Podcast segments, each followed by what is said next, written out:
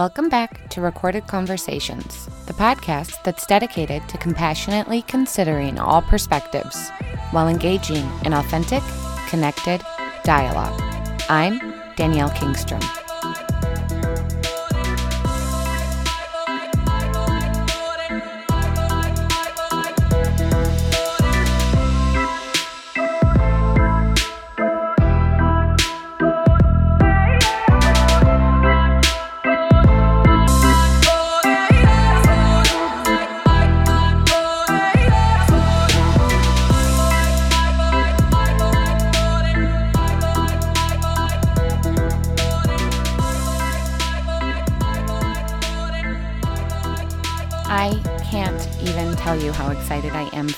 To hear this recorded conversation. My next guest, he shall remain anonymous, but he goes by the Twitter handle Pornstar Pastor. And I discovered him probably the same way we discover people on Twitter. Somebody retweeted something he had to say, and for me, it was intriguing and controversial. He supports sex workers, he encourages that we love and not judge sex workers, and he is an encourager of ethical porn use. We dive into such a great conversation that I just want to share a little sneak peek of it with you right now. Our faith has been co opted. Going back to Jesus and Pilate, what we cannot say is that what Jesus was about was a political agenda. We cannot say that. Jesus precludes us from saying that. And yet, if the assertion is that in order for me to be on Jesus' side, I also need to participate in this particular political agenda, we know that we have just set up something that is anti Christ and anti God. Now, if you know me, you know I have a tendency to balk back at people. I challenge people, I ask questions. Sometimes I may appear a little insensitive to those that I have connected with and befriended because I disagree with them. But Pornstar Pastor allowed me the space to challenge him and really tried to meet me as a human being. And it did take a long time to get him to join me on recorded conversations, but he had a little bit of a backstory as to why he didn't. And he shares that towards the end, which allows me to say that I got to pop porn star Pastor's cherry in podcasting and that I'm officially the first interview. We talk about Christian nationalism, Christian sexual ethic, church scandal. We go around and discuss whose sins are worse. We call on the Apostle Paul. He shares riveting rereadings of the Gospels in ways that I hadn't interpreted before. All of this conversation is so full of fruit that I know you're just going to love it. And I can't wait to hear your feedback. And you know how much I do love when you let me know what the show means to you and how it's impacting you. And just as a reminder, if you'd like to reach out, if you have any questions, if you'd like to be a guest, you can contact me.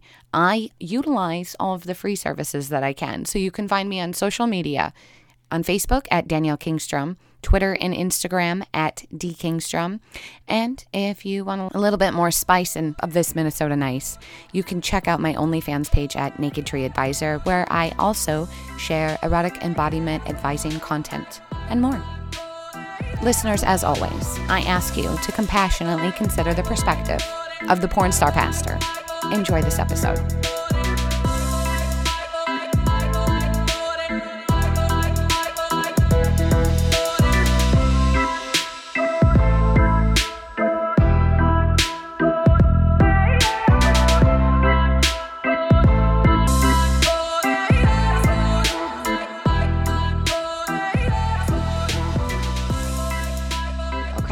Pornstar Pastor. I discovered you on Twitter. Somebody I was following retweeted something, um, and I was really struck and um, happily refreshed with seeing someone with a pastor with their name talking about porn in a positive way and sex workers in a positive way. So I'm wondering if you can just tell the audience a little bit about like how you do things on Twitter under your handle porn star Pastor and what your mission is. Thank you. Um, and it's been it's been good to connect with you. I know that we've you know had a few exchanges here and there, and talked over direct message a bit. And so definitely a pleasure to be joining the podcast. In terms of what I'm doing on Twitter, so I'm pastor educated, as, as I like to say it. I studied to be a pastor and received my bachelor's degree to do so. And, you know, largely have done either like volunteer or part-time ministry in church and have had, you know, some growing concerns about the way that Jesus gets represented by Christians.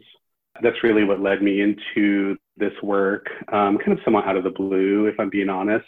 You know, I, I, sex work or porn wasn't a particular interest to me in terms of you know wanting to get involved, but you know, I, I and I don't remember specifically what precipitated it, but you know, I just had this thought of like, uh, who is who is reaching out to porn stars and sex workers and not meeting them with condemnation, but meeting them with the love of Jesus. And, you know, at the time I'd heard of like Triple X Church, you know, I think we all have at one point or another. And I knew that their primary mission was basically helping women to exit the adult industry, um, which is all fine and good. And, and, you know, likely there are individuals who do want to leave that industry. But as I considered, you know, how is it that Jesus was being represented to this particular demographic of folks, uh, it concerned me that there weren't voices out there who were encouraging and, and positive and and made space for them to have some measure of faith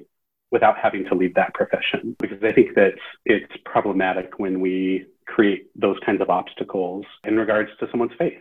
And, you know, I think the Bible certainly has a lot to say, and, and there's some nuanced conversation in there about the right balance between faith and, you know, the types of behaviors that we choose to engage in. But at the end of the day, for me, it really comes down to does Jesus love porn stars and sex workers? And my answer to that is absolutely 100%. And so, you know, I have a responsibility to do the to do the same.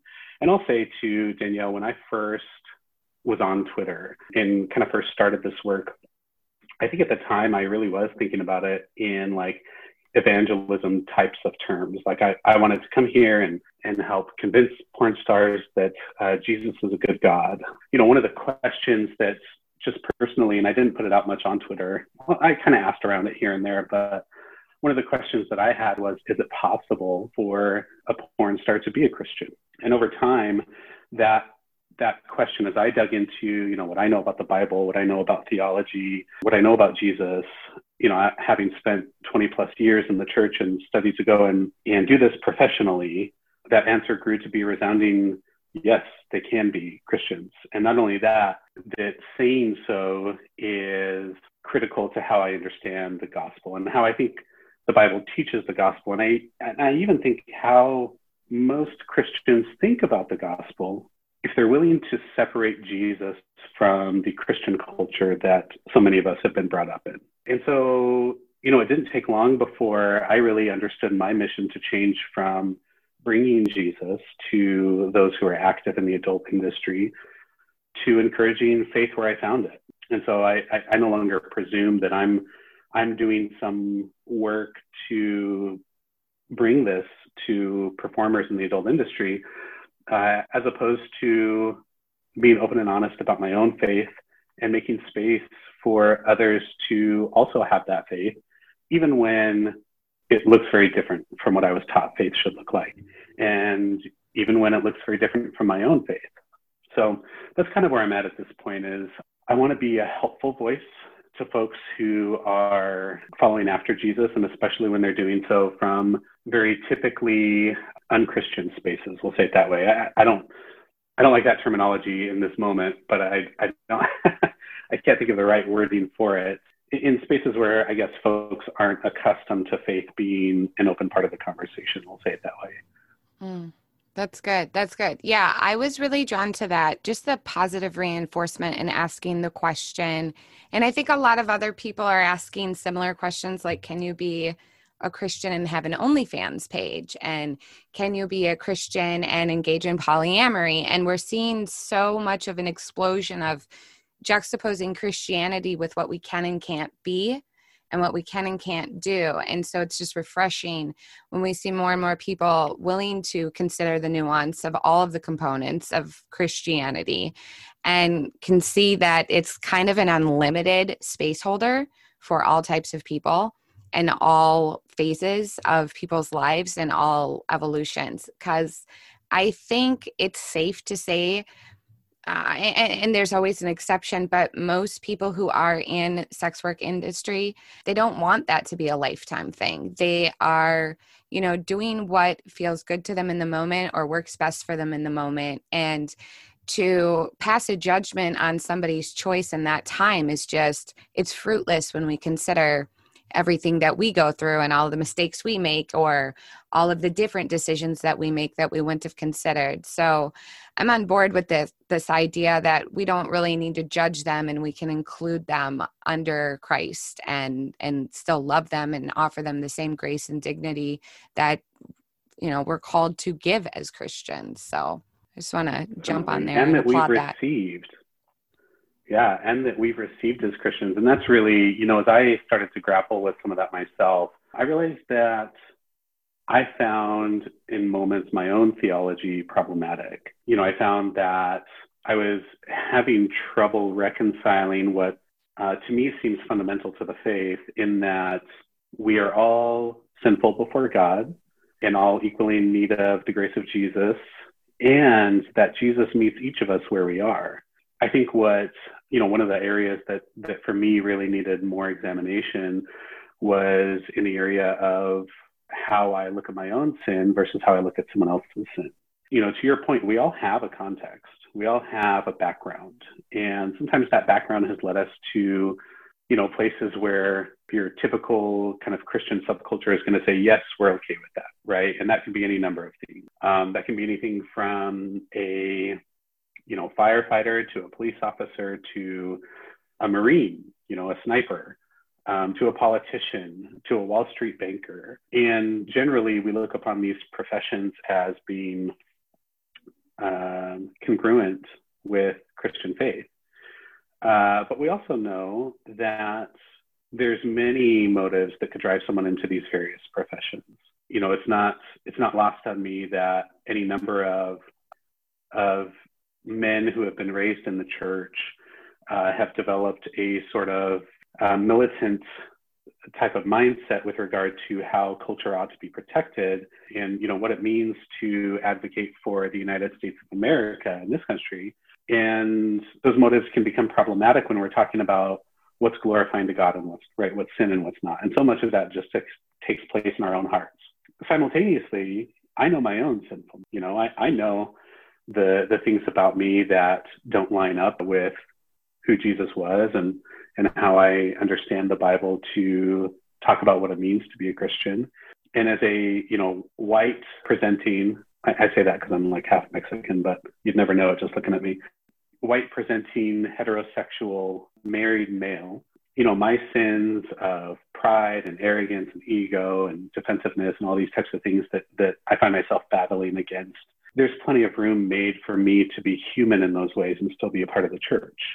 And on the flip side of that, it seems to me to be incredibly hypocritical to then turn around and say that someone who has sins different from my own, you know, perhaps sins in ways that I find distasteful or, or sins that I would can easily say, you know, like, oh, I, I wouldn't do that. That God's grace wouldn't be offered equally to them, to me, is theologically problematic it conflicts with so much of what the Bible teaches about salvation and grace.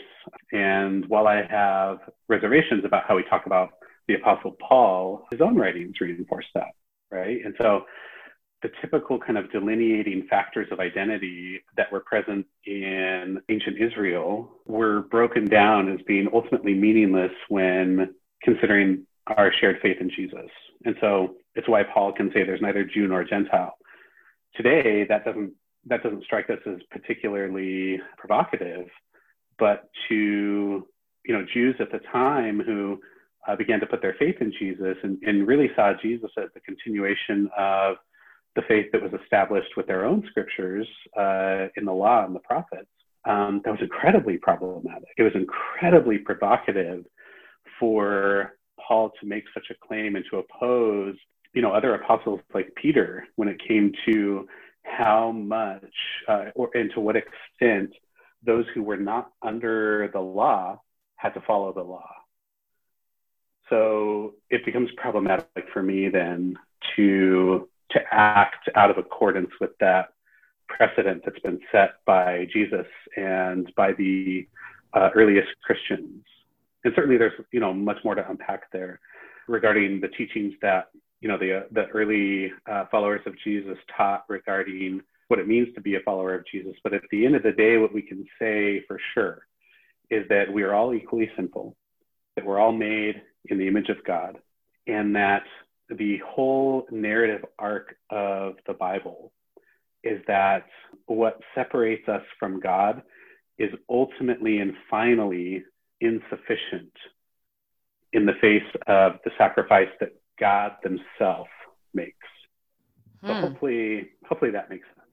Hopefully, that all that's that's good. Going back to, I mean, even the sin and and what you said about how sometimes we focus on other people's sins more than our own. Mm-hmm. And I, what was coming to mind was, I, I believe, the Apostle Paul when he talked about he would boast that his sins were the worst of the sins, and i mm-hmm. remember thinking when somehow that that passage hit me in a certain way and it it just made me recall all the times i was pointing out the splinter in the other person's eye and failing to see the the big old log in my own and it's so easy for us to do that to separate ourselves in some kind of a morally superior way and say well, at least I didn't do that. So I'm not really that bad. And that person does need to be judged because society says and the Bible says that what that person is doing is bad.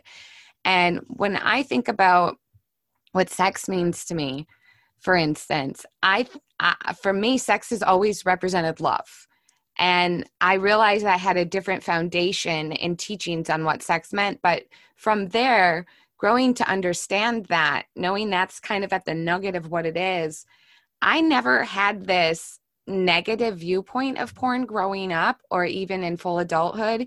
Even when I went through a prudish evangelical phase, it was, I, I understood that porn was depicting possibilities of action of love. And for me, I used it as a teaching tool. Now I realize there's this huge gap in people um, registering that this isn't realistic and merely acting and entertainment. But when I went back to the Bible after I really truly embodied this idea of a an erotic theology, I, I always go back and I can't help but see that sex workers sometimes, and I've heard some of them say this, they are doing a service to love. And that I think about how lonely the world is right now. And sometimes all it takes is a momentary connection to remind a person that they're still alive and that they have meaning and purpose. And so if you're willing to go deeper than just the surface of what you're seeing and you want to judge, there's so much intention backed by a love and a desire to be loved and to be a service to someone that, I mean, how could we think that Jesus was like anti sex or anti prostitution when given the root of it is backed in love? Does that make sense? Yeah, it does. And you know, you bring up you bring up some good points there. Number one, I think that it's important that we align on the fact that sex is God's gift to humanity, right?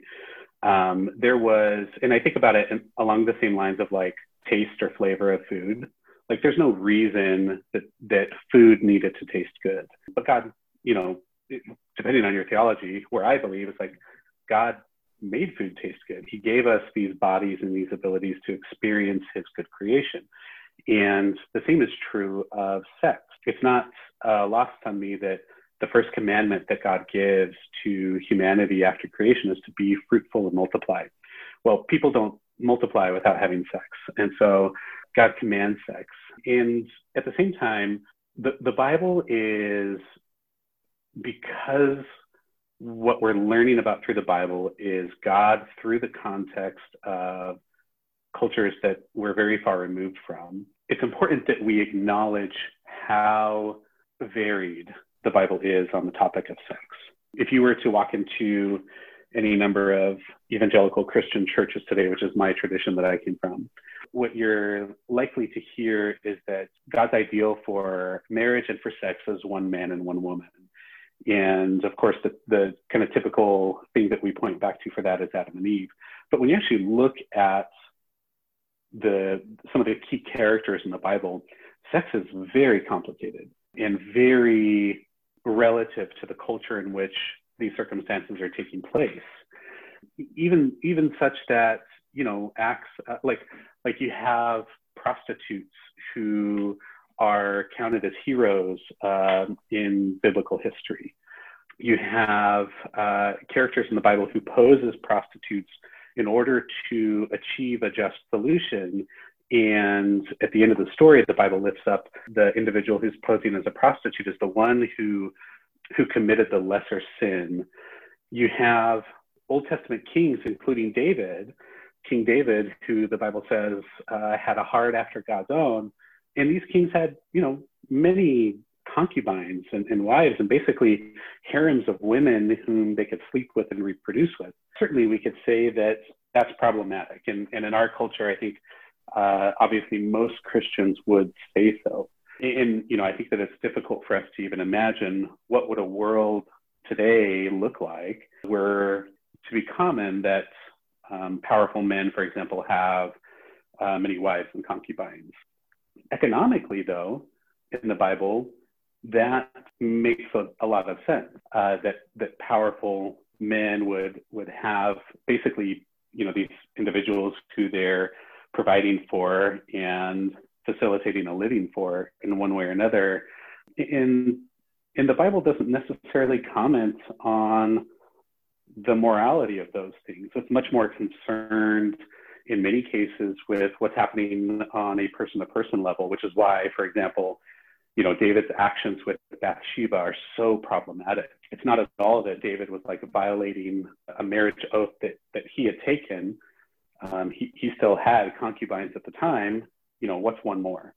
Except that, you know, David ultimately uh, has this woman's husband killed in order to uh, continue the the relationship that he was pursuing with her. There's all kinds of power dynamics that are very interesting and problematic. And yet we still say that David was a man after God's own heart. And, and certainly David's own reign as king of Israel has significant ramifications for how we understand Jesus. And those things matter. It matters that we name that the Bible doesn't take, doesn't always take a particular view on what is and isn't right from a sex standpoint. It, it, it's just true that human history and culture, and I would posit faith, require us to have some imagination for, for what God is doing in our midst now, whether it aligns to what we think might be a particular ideal in the Bible. I'm all for ideals. I'm a very idealistic person in many ways. But when ideals start to affect the way that we're able to love one another and the ideals get in the way of that love, they become very damaging. And that's what concerns me about the kind of typical Christian approach to sex. Now, for me, I've been married at this point, coming up on 17 years to, to one woman. I was not a virgin when we married. I had my first sexual experience at the age of 14 prior to becoming a Christian. And once I became a Christian, you know, I was kind of all in on the on the purity culture and whatnot. And so abiding by the typical evangelical Christian sexual ethic has not been difficult for me. That said, uh, I do understand how damaging and alienating the insistence on that ethic has been to folks who otherwise believe in and love Jesus. And I can't, that's something that to me flies directly in the face of the gospel, right? When we start um, elevating someone's sin, whatever that may be, as more weighty as more significant, as more tangible than the grace of God offered to us in Jesus Christ, I have a problem with that. And so it cannot be that someone's sexual sin is able to separate them from the love of God in Christ Jesus. I just don't think that any of the biblical authors would would be able to affirm that, including Paul, whom arguably makes the strongest case uh, for a you know, one man, one woman sexual ethic. Even Paul, I don't think, would be able to maintain that this particular sin can ultimately separate us from the love of Jesus. I just don't see that. It, like when I read Romans 8, and Paul says, "There's there's not, therefore now no condemnation for those who are in Christ Jesus." And he ends that chapter talking about how neither neither height nor depth, angels nor demons, and he goes through this list. Are we supposed to say that sexual sins can can then separate us from Christ Jesus? Mm. And I just don't think that that can be the case and I understand. And what what's crazy is, despite knowing how problematic the purity ideals are, I can still look at it and realize there was an intention backed by love at some point within some cultural time frame where it was beneficial to have these ideas and to utilize these practices as a way to safeguard things. But when we move forward and we see that especially even with the sexual sins, when we have sexual exploitation and abuse, we need something. We need some kind of rule or some something out there that says, but if you do something bad with it, you will be punished. And I think we got into the habit of going, well, now I'm going to decide what more is punishable and what more is i consider a, exploitive sex and and how can i confine it more? And i think people just go after this power and control narrative and they want to confine all of the the people down to these certain rules because that's what works best for them. And i understand why we want to insist on an idea that you should be separated from sexual sin when we talk about molestation when we talk about rape we talk about assaults and and all of the the the negative stuff that can go with it when when sex is used incorrectly unhealthily unlovingly but without being able to let go of an allowance for that it's like so many people can't then reconcile these other sexual sins. And that's why we need this clean way of having sex. We need everyone to do it because it's it, it seems like everyone always jumps to oh, sex can be bad. I mean, I find that it's difficult to talk about eroticism and to talk about an erotic theology and erotic nature of God because people automatically just jump to the furthest ex- extreme of how that that sexual idea can be exploited. And so so much of it is backed by fear. And I think you're right when we look over at the gospel and we can see that it is so so contrary what is backed in all of the actions in following Christ that if we understand the importance of sex and the sacredness of it that we shouldn't have to worry about the the fear frequency level of it and we're going to just focus on the love frequency of it and develop it. But again when when we can't have some kind of way to punish people for doing wrong and have that justice that is imposed when someone is abused or attacked then you know what do we do? Is mm, we, we continue with the limitations and the labels and the purity culture continues because we have to protect our children. I wonder right. if you see the same thing as i do is that what this purity culture is unveiling to us right now i mean it just one after the other is the me too movement within the church um, and all of this stuff is coming to surface with Ravi Zacharias and um, was the other Lentz guy. And um, we're hearing about all of these cover ups coming back to surface. And so, when is the church going to start to incorporate sex education in a proper way, if at all? Or maybe an, renounce themselves from having to be responsible? What do you think we can we can move towards a solution with this? Does the church need to get into sex or maybe get away from it? Yeah that's a that's a good question. I don't, I don't know that i'm prepared to offer well-rounded response but i'll kind of think out loud with you you know you, you mentioned the various stories that have been coming out over recent years, like Ravi Zacharias. Carl Lentz was a bit of a a different story as I understand it. it. wasn't someone in his church. It wasn't even someone who knew that he was a pastor, but still, you know, problematic in terms of there's an espoused sexual ethic which seems to be consistently violated by those who are preaching it. And you can go back further, right? You can you can look at you know Bill Hybels of Willow Creek, um, which you know, is, is kind of an ongoing conversation on Twitter right now. Um, you can look at even going back further to like Ted Haggard uh, of New Life Church, um, in in countless others who you know aren't as big of names. Um, in terms of like what's what's going on there, there, there definitely seems to be some manner of correlation where these individuals who take a very, you know, anti-sex, uh, in, in many ways, anti-sex approach and anti-sex hermeneutic to the way that they understand the Bible, that it's concerning that those same individuals are the ones who um, seem to be the most guilty among us in many ways. And I think that that's telling. And one of the threads that, you know, as I've, as I've been reading about folks who have had really exploitative and uh, sexually abusive experiences in church is that often that teaching is used to silence and shame them. And I think that's one of the, the key things that I'm beginning to understand about why these powerful people talk about sex in such negative and dangerous ways.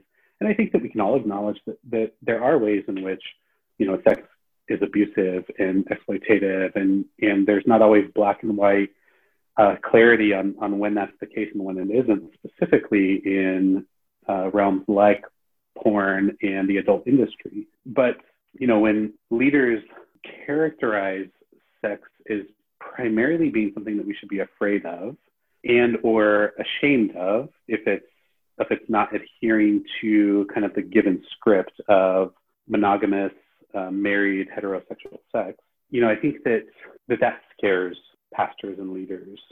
It's hard to know exactly why that is from my standpoint. Yeah man that is a tricky one the conversation though about how the teaching itself is critical to basically the cover up of the abuse is what's most problematic to me.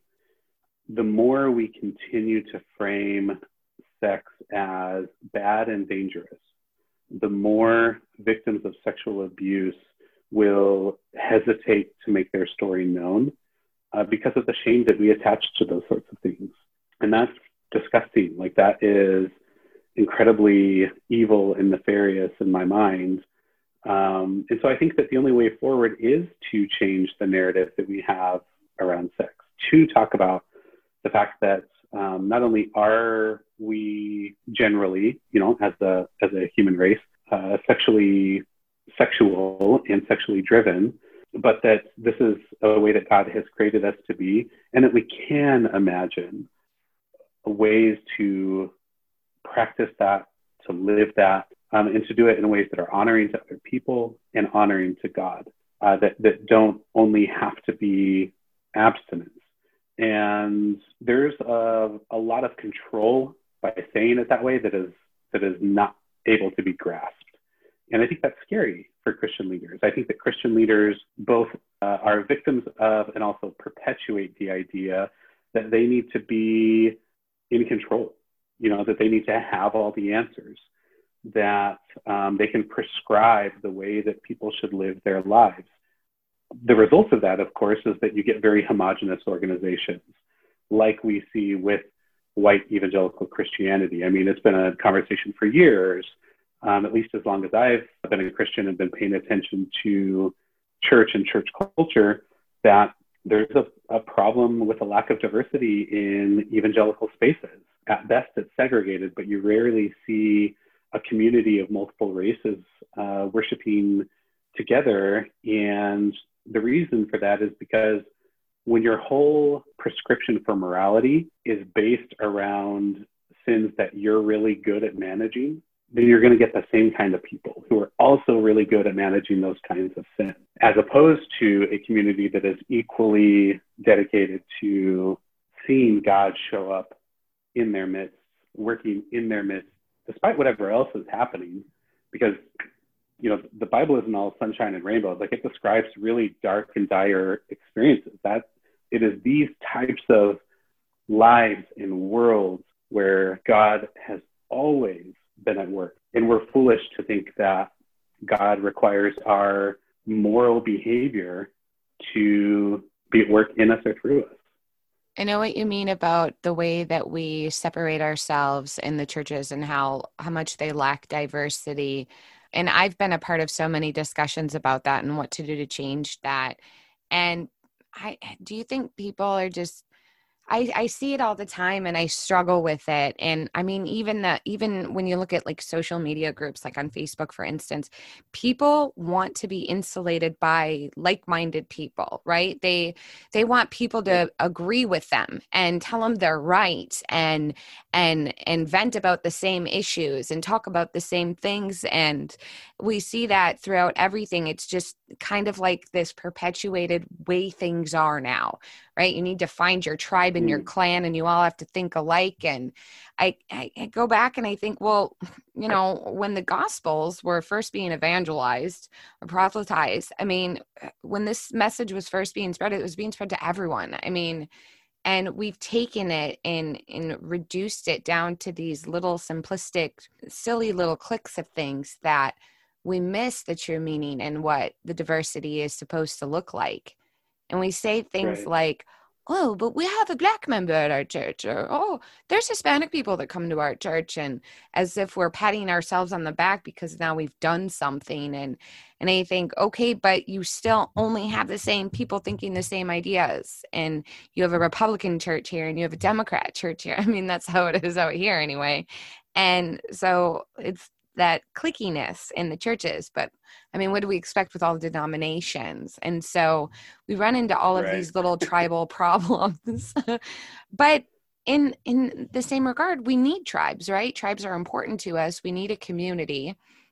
And i think that was quite clear that jesus made it eh, i interpret that much of what he spoke of was about community was about your family was about the people that you love and for me about the people that you include in your erotic circle the people that you get deep with that you're vulnerable with that you have a, an amount of intimacy with and a trust that is deeper than with your coworkers or or or whomever else you interact with.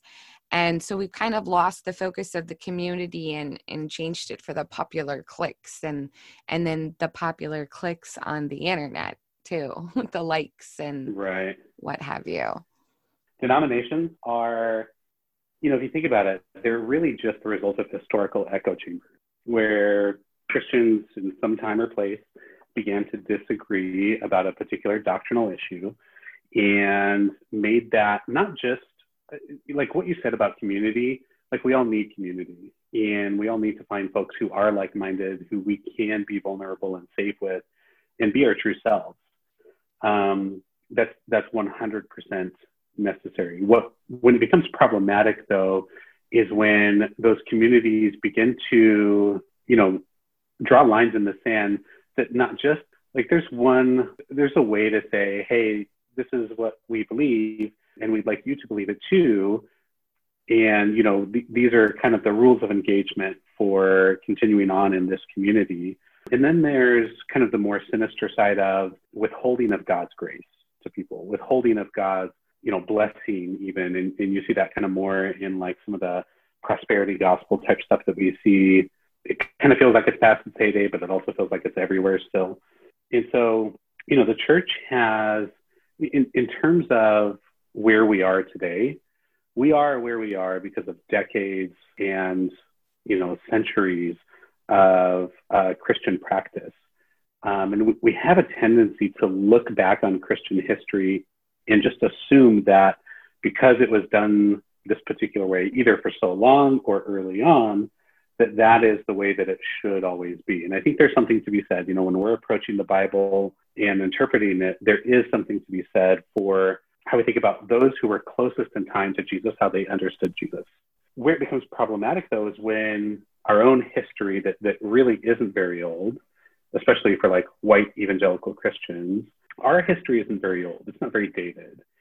You know, it goes back maybe to like the branch that I'm in where it's, you know, very Pentecostal. I, I come from the Assemblies of God denomination you know, the Assemblies of God really traces its roots back to late 18th century, early 19th century happenings and revivals. Even some of our key theology comes from those times, like rapture theology. And so what you have is, is a church that has been shaped by things over the course of its of its history, and and some of those things are very very problematic and and very indicative of of where we are today. As an example, like so much what what I think has happened with modern day evangelical Christianity is shaped by uh, voices who who preached particular sexual ethics largely as a result of retaining God's blessing for our country. And you'll still hear that. You'll still hear some of that language out there if you pay attention. Like a lot of Christians have a deep seated fear about losing w- what they feel like is a kind of special status in God's eyes as a country, where, you know, I think behind the scenes, if you pull back the curtain, the belief is that America is great, assuming you believe it's great. America is great because we are Christian. Yeah. And that if we lose those Christian qualities, if the kind of moral tenor of the country changes too far to what would be considered non Christian practices, that uh, it's not just our souls, perhaps, that might be in danger, but our country. And that becomes very motivational for many folks. Now, to me, that rings of Christian nationalism. Right? Yeah, I was just going to say that. I was like, that's Christian nationalism, and it's like spreading. Oh, it's mind blowing. Like how, it, it, in some ways, it's mind blowing. In other ways, you know, like I just got done reading Jesus and John Wayne, and it's this it's this incredible book uh, that kind of traces out some of the political roots of where evangelicals find themselves today. 81% of white evangelicals voted for Donald Trump, and it's kind of created this this rift in the church where people feel like, you know, if you're on the liberal side, how could you not vote for Donald Trump? And you know, that's that's what um, you know a conservative might say. Uh, and then a liberal to a conservative might say, how, how could you vote for Donald Trump? Yeah. And it exposes this this kind of deep rift within Christianity where so much of how we think about politics hinges on a belief that God has a special place in God's heart for America um, and that he is counting on us to stay pretty moral. Otherwise, you know, that blessing or that protection or whatever is going to go away. It's telling when the concern of so many Christians is not the souls that might be lost, to, to kind of borrow their terminology, right? The, the concern is not the souls that will be lost. The concern is the loss of our national greatness. Yeah. That's indicative of what people really believe. Right. And that this is like a new Jerusalem or the new Israel and this is God's beloved country. I know right. I I have been really surprised by how prevalent that narrative has been in just the recent year of like the people that I've engaged with. And I have to kind of really hold myself back because I've kind it's been a long time since I've been able to look at how entangled politics in church was and I was like that's not that's not that's not right for me. And so it's been like I'd say 6 or 7 years where I was like they they shouldn't be entangled. And so mm. when I hear people talk about this this Christian nationalist mentality, I think, um, I don't think you understand that that's like saying Rome is our friend. Like, did you miss that part?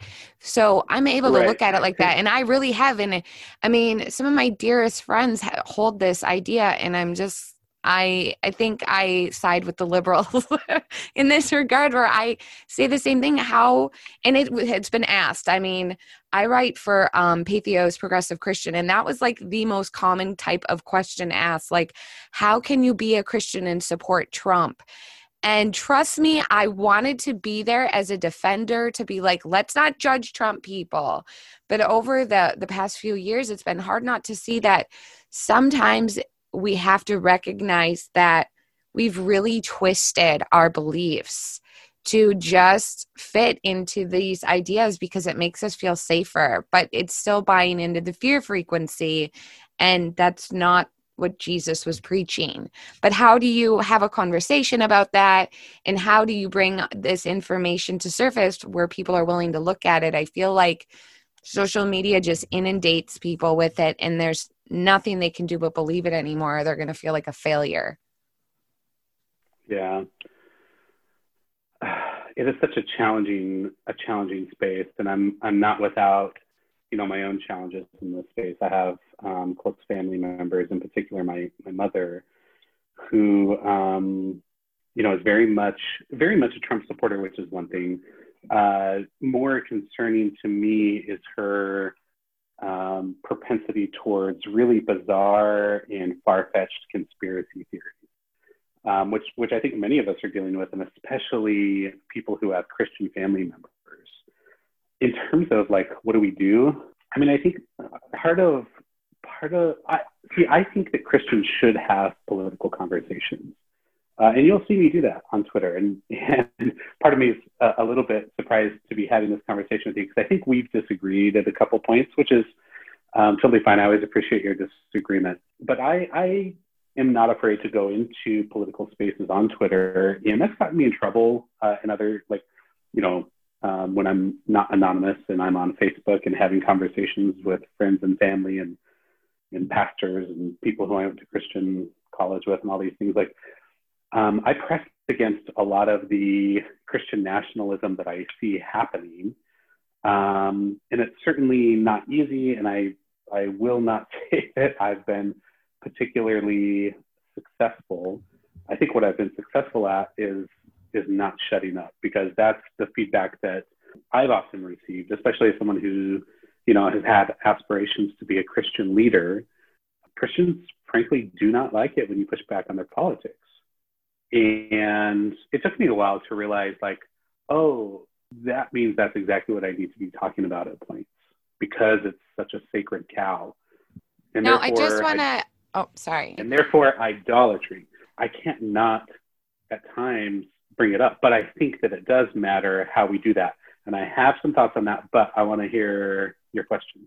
Well, I just want to say it's not that I don't think Christians should talk about politics as as much as I have tried, I know you can't get away from politics. Politics is in our lives.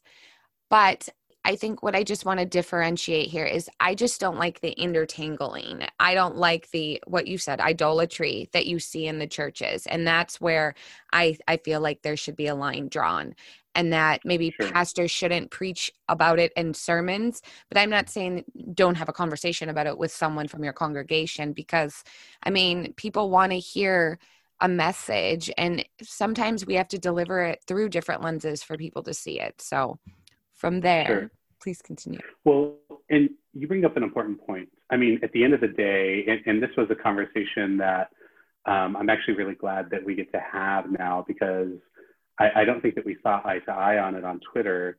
There was just a brief interaction that we had where, you know, the question was, was Jesus political? And I think you came down on the no side.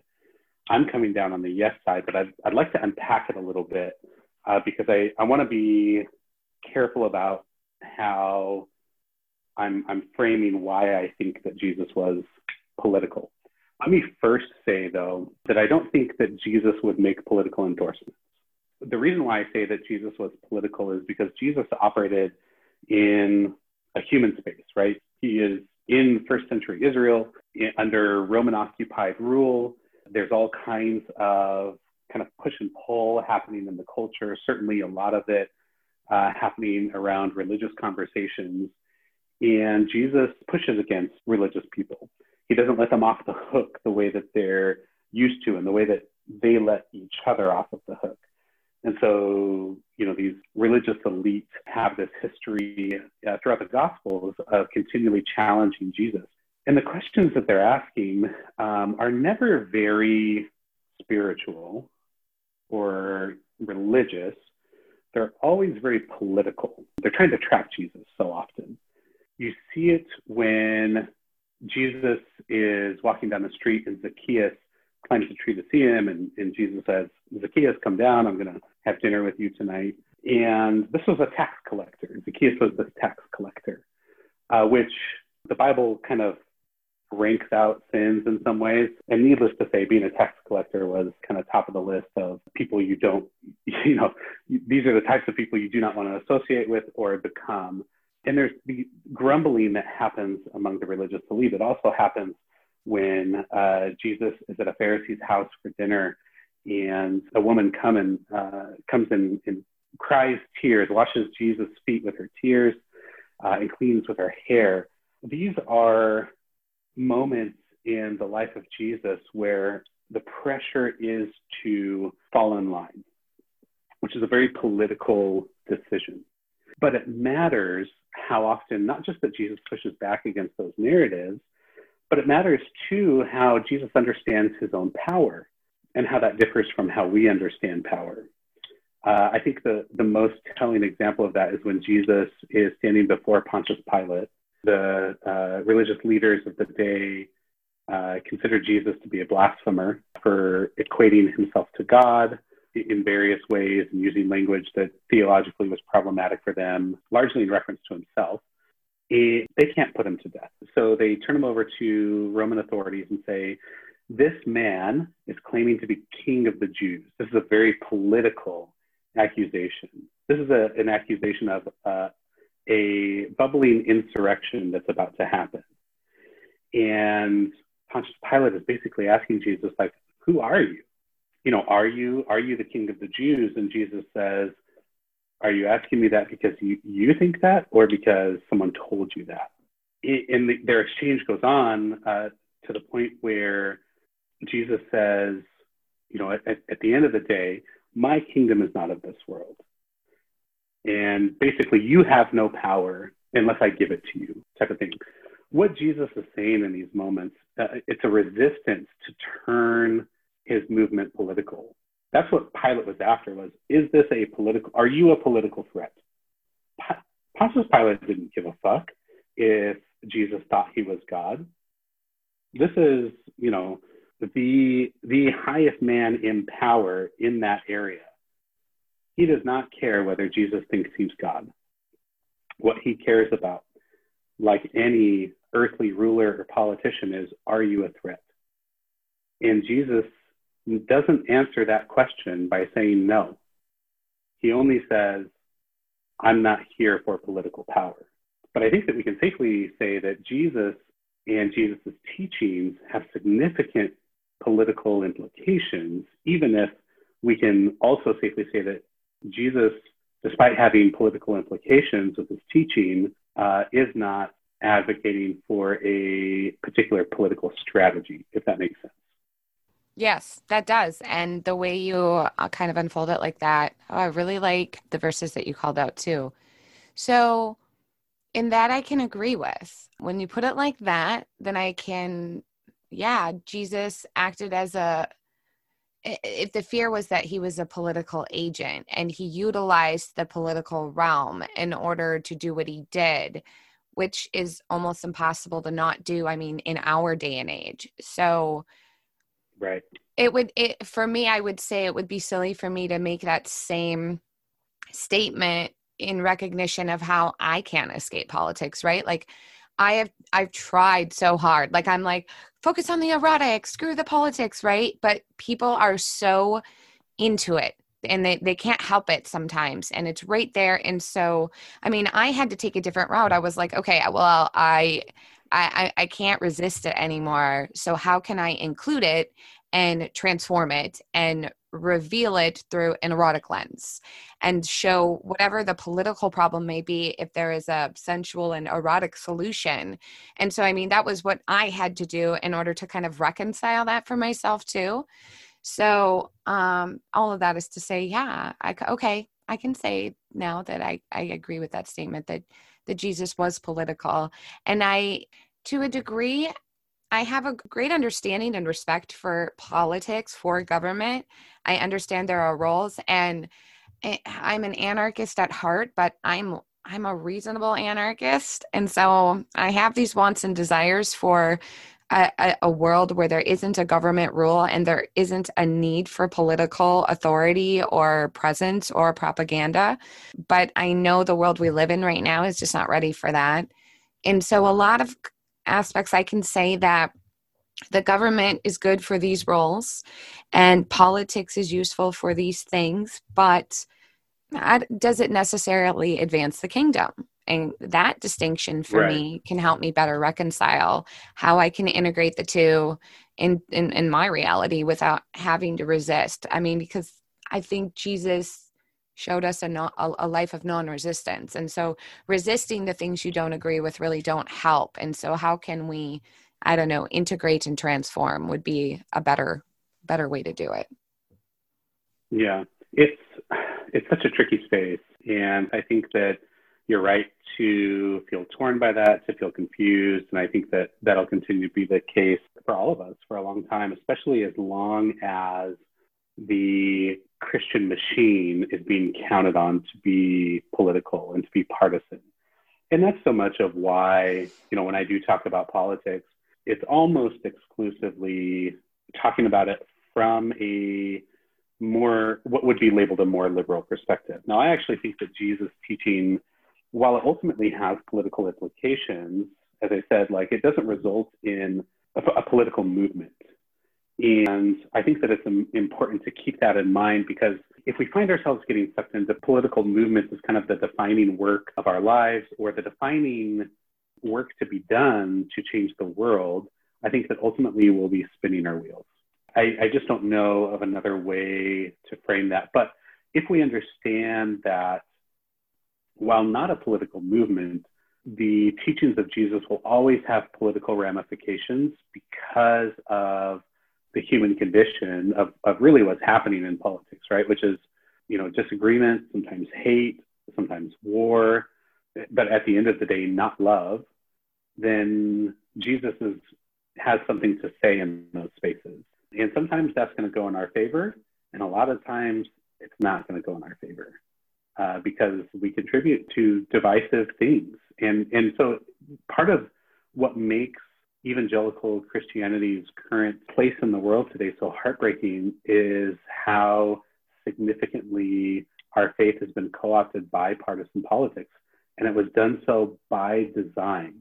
That's the thing I think that took me so long to realize is that the moral majority as a voting bloc, which is kind of a shorthand for evangelical Christian participation in Republican politics, the beginnings of that are really not at all idealistic in the happy biblical, you know, we want America to be great for God sense.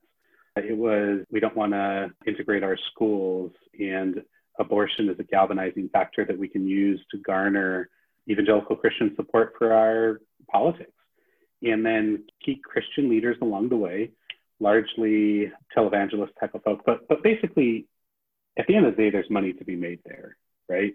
And um, there's influence to be had there. And it's hard to know kind of what motives ultimately led to key individuals in the evangelical movement, you know, several decades ago, ultimately aligning themselves to partisan politics. And it, and it has happened on both sides, but my own experience is more on the conservative side. So that's where I'm going to spend most of my time talking. That that has had really profoundly negative implications for the gospel is, is kind of how I think about it. Like we made as as Christians, we made the gamble that political power was ultimately going to benefit the cause of Christ. And we went all in on that bet. And I think today, the fallout that we're seeing from churches, kind of putting politics aside for a moment, but the fallout that we see regarding church attendance and faith in the US those numbers are, are declining. They're looking very poorly for Christianity. And I think that that is the natural fruit of the, the bargains that we made decades ago to throw our weight behind partisan politicians and call it biblical faith.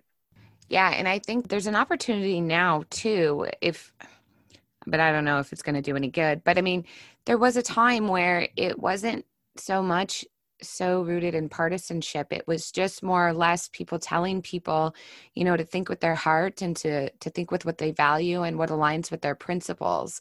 And that's what was what you were hearing from the pulpits. And now it's god dang it's just freaking idolatry left and right and and so many of the churches. And it almost just reinforces this idea that if you join our church now you're joining our voting the, the, the way we vote as well. And uh, when you're not giving people a choice then you're going to see the downfall and the demise of the church system as you know it.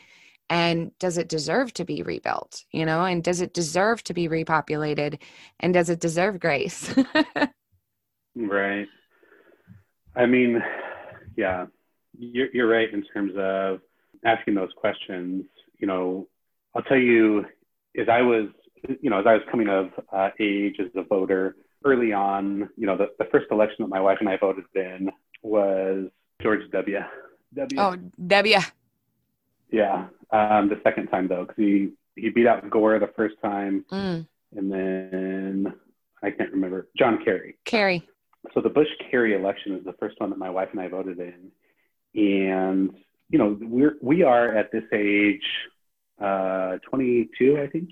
So like grown ass adults, right? I mean, not not adult adult, but we thought we were adults, and and we thought you know we knew what we were doing. We we voted Republicans straight down the ticket because that's what we believed Christians ought to do.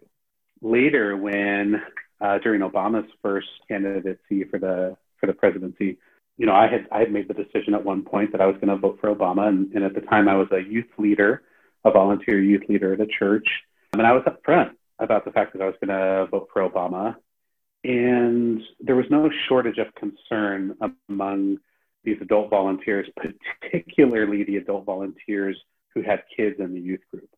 I mean, you would have thought that I had planned to introduce their children to human sacrifice or something. I mean, it was like gasps and confusion of like, how can you do this? Because at the time, like that was the the conversation was that to be Christian was to vote Republican, and and the key issue that was always top of mind and still is top of mind for Christians is abortion. And so, being that I voted for Obama, several people called my faith into question. I remember one one of the adult volunteers, you know, kind of a jolly, uh, really nice guy, a bit older than me. You know, at the time, like I said, I was I was low 20s, 22, 23. He was, you know, 45 to 50, somewhere in there. Really nice guy. He pulled me aside and he said, you know, if uh, if you don't vote liberal in your 20s, you have no heart. But if you don't vote conservative in your 30s, you have no brain. Oh, um, I've heard that. And yeah, it, it, it very much like the, the message was being sent loud and clear to me that not only were my own, you know, political inclinations considered threatening to apparently the work that we were doing to teach kids about Jesus, it alienated me from my own community and that's an important thing to note in terms of like what's what's important to people because when I read the Bible, uh, you know, when I read about Paul, for example, he says there's neither Jew nor Gentile, slave nor free, male nor female. Uh, it becomes problematic for me to respond to that. Yes, but there is American, or yes, but there is Republican. It doesn't make sense to me to set up those kinds of markers of identity as though that's the most important thing about you. Paul is clear that uh, none of those things can take precedence over our shared faith in Jesus. So I think that, you know, as we kind of look forward to combating what I would consider to be idolatry in the form of Christian nationalism, I think that it's going to involve being very patient, as as uh, difficult and maddening as that is. Like being patient with people as they as they come to the realization of what it is that they've believed and why, um, and to offer grace along the way. You know, I think that unfortunately, too often we've all learned very well from our upbringings and tend to repeat the same kinds of behaviors just from the other side. And so, like, you might have started out as a conservative fundamentalist Christian who became progressive and equally fundamentalist in your progressive faith uh, and assuming that people need to align with you in order for their faith to be genuine, in order to be saved or acceptable to Jesus. When the truth, uh, like biblical theology should teach us, none of us are inherently acceptable to Jesus, and all of us are inherently acceptable to Jesus because it's Jesus, not because it's us, right? And Jesus redeems us, Jesus brings us to life, but none of us have earned that ever. But you would think if you listen to white evangelical Christians for long, you realize pretty quick, oh, they absolutely, we absolutely think we've we've deserved a place here with Jesus. And we Jesus deserve it. We side. yep, we deserve it and we've earned it. And damn it, we're not gonna let it go to anybody else. I know that's right. uh, and I was trapped in that idea too. I mean, I'm I just thinking back about how, you know, Christian equals Republican. When I was like I was 25, 26, I worked for this steel company. And I had just started dating my husband at the time, too, Corey. And he was in the military and he watched Fox News. And I had almost suffered my previous breakup because I voted Republican. I voted for Bush instead of Kerry. And my boyfriend at the time was very liberal and very upset and almost broke up with me. And from then on, I learned my lesson. I vote liberal, or otherwise, it'll cost me a relationship. And so I went into this new relationship and this new job, and everybody was so Christian, like including my husband, like asking if we could pray before sex and weird stuff. And I was just like, I- I've never experienced this, but I went in there, and that was uh, when Clinton was running and Obama. And I was like, I'm voting for Hillary Clinton. Are you kidding me? A woman? Uh, hell yeah. And all these people needed to stop and correct me, including Corey at the time, and tell me that if I dare call myself a Christian, I'm supposed to be a Republican. And why don't you know this? And I, it was the most foreign thing to me. I'd never heard anyone talk about that. And suddenly I was in, immersed in this new environment where everyone I worked with was evangelical. They they did prayer and and Bible studies for meetings. And I was in this world of like do I need to be filing like a complaint to somebody about like this is weird to me. And so Corey sat me down and had me go through this whole process of what do you value? And what are your principles? And da da da da da. And then told me, well, you're not a liberal, you're you're a Republican, you're a conservative and um, so i like attached that label to myself and i went with it and i was like i did the same thing. I'm a christian which means i'm a republican. And yeah i have to i have to stand up and we have to fight for our rights. And it's this it's a brainwashing program. It's similar to you know the nationalistic ideals they use in the military to convince people to you know dedicate 20 30 lives of service. Um and I'm only saying that because my husband has said that's what it was for him in the 14 years he gave. So there's these programs that we don't even realize that we are we are uh, we succumb to. And they're very seductive and they give us all these statusy labels and we feel special and it makes us feel like a select group. And it's when i look back on it it's it's kind of silly. Yeah. I mean silly or not it's real right? And I think it took me a while to wake up to this, to like to, to see how abusive and manipulative it was to have basically salvation being able to be stripped from you at will if you didn't play by the rules, right? Because that's that's ultimately what it comes down to. It's not it matters how long it takes. For example, when you're having a conversation with someone who's a Christian and they're trying to tell you why conservative politics is the way to go. It matters how long it takes them before they say, you can't be a Christian and vote this way. That is indicative of the extent to which they have, our faith has been co opted. Going back to Jesus and Pilate, what we cannot say is that what Jesus was about was a political agenda. We cannot say that. Jesus precludes us from saying that. And yet, if the if the assertion is that in order for me to be on Jesus' side, I also need to participate in this particular political agenda, we know that we have just set up something that is anti-Christ and anti-God. You know, I'm done apologizing for feeling that way. I'm done feeling like I'm the one who's who's wrong. And I think like so many others, you know, Donald Trump the, the election of Donald Trump and the continued evangelical support of Donald Trump, a man who I would consider to have no God but himself and to to be lacking any and all semblance of moral character. For evangelical Christians to throw their emphatic and full throated support behind this man, 81%, That's more than voted for Bush. That's more than voted for Reagan. That's more than voted for uh, McCain or Romney. That many people voted for Donald Trump. These people who I have sat next to at church, I've worshiped with, I've prayed with. It was really eye opening for me. Of like, you know, it, it caused me and so many others to just take a step back from our faith and say, wait a second, what the hell is going on here? Because I thought I knew these people and apparently I don't.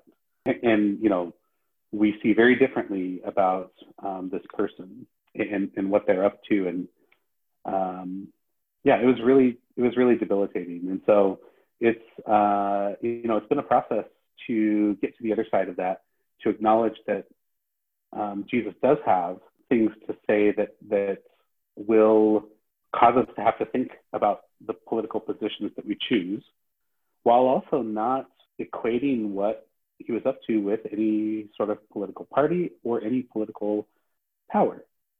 So that's a freeing thing to know that not only are are we well within our bounds biblically to question the the intermingling of conservative politics and Christian faith, but we must. Like we have to we have to wrest Jesus back from those who have co-opted his name to serve their political agenda. And so I think that, like, from a liberal standpoint, what I don't want to have happen is for liberals to do the same thing and say, you know, in order to be a Christian, you have to vote this way. And it's not even that I don't want people to talk about Jesus in their politics, because I, like I said, I think Jesus, Jesus' teachings have political ramifications. What I want is a political environment, both on the liberal and conservative side, where we can we can talk about Jesus and how it is that that we understand the teachings of the Bible to influence our thinking without getting to the point where we're holding salvation over one another's head without getting to the point where we're holding faith over one another's head and taking the place of Jesus to say to, to borrow some of the language from Jesus parables like you are the sheep and you are the goat or you are the wheat and you are the tare like we're putting ourselves in a in a very precarious position to to take that authority on ourselves based on people's political leanings. Mm, yeah, I really like how you said that, and I am in agreement Thank with you.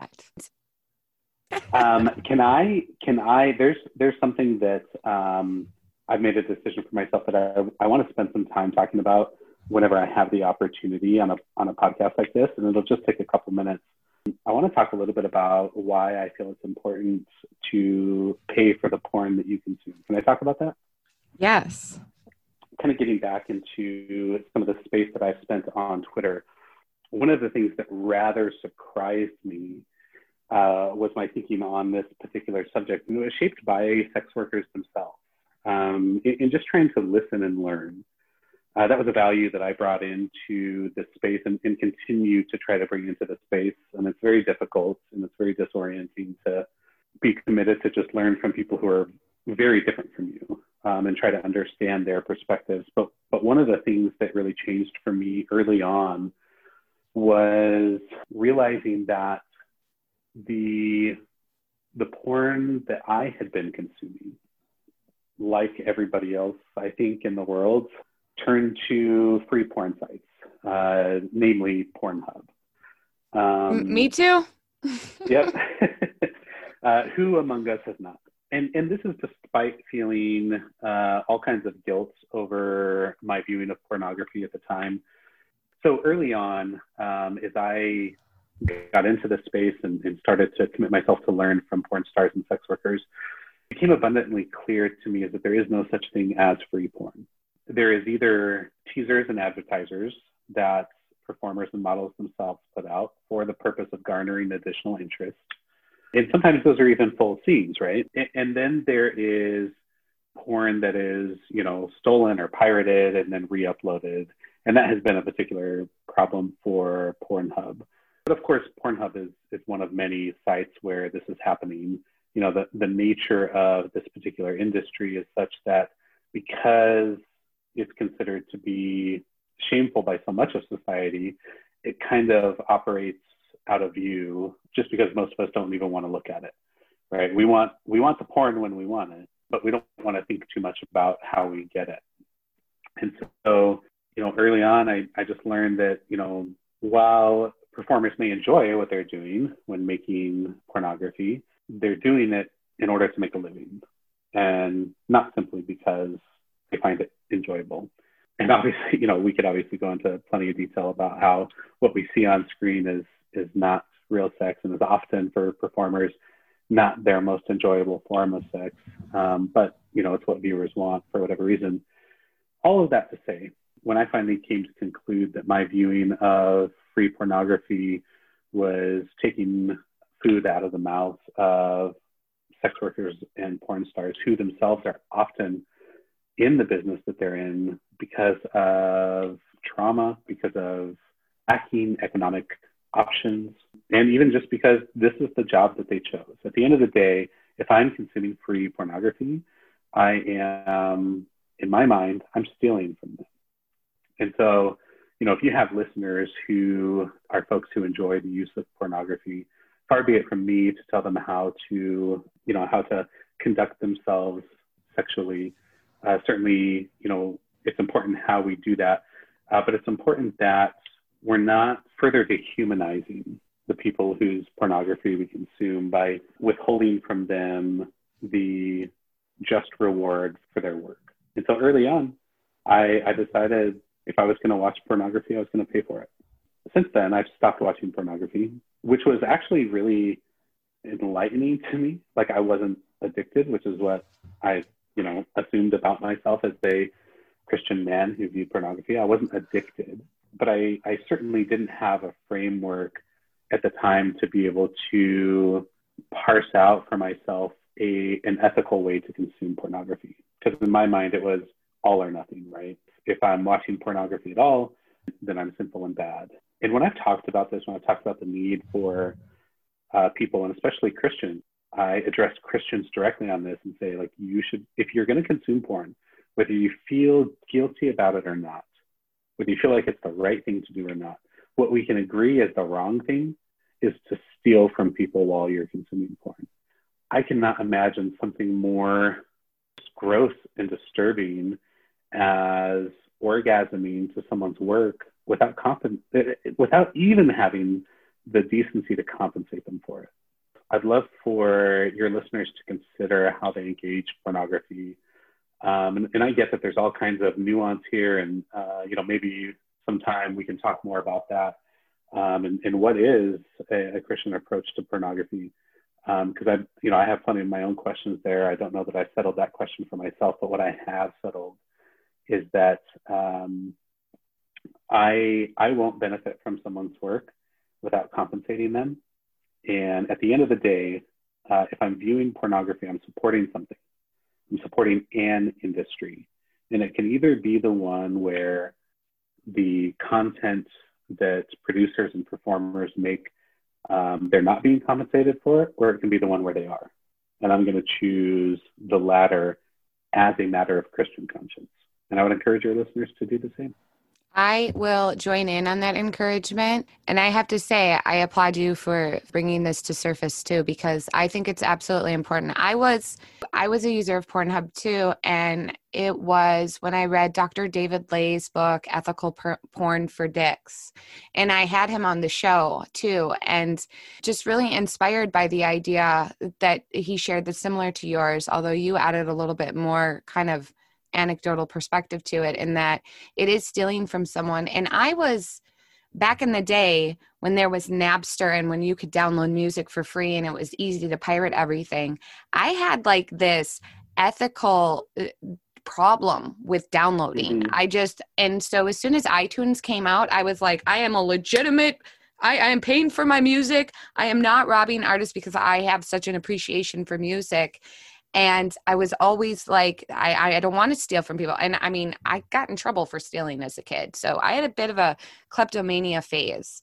And just a lot of things over the the, the time of my life has shown me that there are ways that we don't even realize that we're stealing from people or robbing from people and that we are taking from them and why paying tribute to art to artists like that. And i will say i i believe that pornographers are artists. They understand sex in such a riveting way but it is important to pay for it and right now, there are millions of women on OnlyFans who are just waiting for people to click on that ethical switch to want to pay for it, too. I just want to point out. But I think it adds dignity and honor to the person. And there was, uh, Pornhub had um, a story come out, too, about how easy it was to get minors videos playing in there and all of the children and all of the the, the stolen um, videos that were uploaded from you know women who may have consented to their boyfriends but didn't consent to be publicized on right. a on a site and after that i really couldn't even go back because i was like i don't want to be turned on by a child. I don't want to be turned on by somebody who didn't want to do this, who didn't consent to this, or who wasn't cognitively aware of what they were doing. And so all of those pieces kind of added up for me. And and I think if you're going to use porn, you be a responsible adult about it and don't hide it from your partner if you're if you're married or with a significant other and have a conversation about it also. Because my husband hid it from me and i remember finding out about it and it felt like a betrayal. But then once we got over that and we talked about there are so many components that you talk to about with the porn usage but it's like you have to bring that responsibility into the relationship and you damn well better look at it as a form of entertainment that is worthy of paying for just as you go to the movies on a friday night right? Just as you go out to eat mm-hmm. we're paying for the things that entertain us and bring us pleasure things that we want to savor and enjoy. And so just want to add on to that. And i would love to invite you back on in the near future so we can have a more in-depth conversation about this and how do we talk about porn and sex within the churches? I think there are so many other topics we could hit on that would just be an interesting dialogue and maybe encouraging and beneficial for the audience. So let's try and do yeah. that and i enjoyed this conversation so much. I really appreciate that you were willing to share space with me I really appreciate that we're willing to have a conversation like this, knowing that there were some things that we just didn't see eye to eye on. And I just, I love that you were willing to show your heart and to share your time with me. And so, Porn Star Pastor, I thank you so much for joining me here on Recorded Conversations. Thank you, Danielle. It's been uh, my pleasure. It's it's weird for um, to be addressed as porn star pastor. just thank you again. This has been such a great conversation. And I feel like I know you better and that I'll probably be less reactive and less of a challenge knowing your heart now and and knowing that I can come to you with uh with questions and I don't have to worry about shame or judgment and i and i just want to reiterate that's kind of the purpose of the podcast too is to show how we can have conversations with people that we don't 100% agree with um, but we can have an authentic connected dialogue and kind of see where we're coming from so that we can eventually see we're all kind of aiming towards the same thing which is love. And i just see yeah. that you reflect that in in your tweets and in what in your interactions and i really appreciate that. So thank you pp you you are so welcome. Um, thank you. It, it, has definitely been fun. Um, i will say danielle i here's a here's a fun confession. Around the time uh, you first asked me to be on your podcast, it was somewhere in that same kind of time range, within a couple of months maybe. Uh, someone had someone else had asked me to be on their podcast, and um, at the time I was very tentative about what I was doing on Twitter and didn't know if I wanted to continue. Um, and still struggling a lot through, you know, where was I going to land on some things? And, and I've taken some time to figure those things out. But at the time, I, uh, I, I agreed to do this podcast. And can I just tell you how much I blew it? Like this person, and I'm not going to name names because I, I don't want, I don't want any like hard feelings. Like I, I know I blew it. I just, I didn't know what to talk about.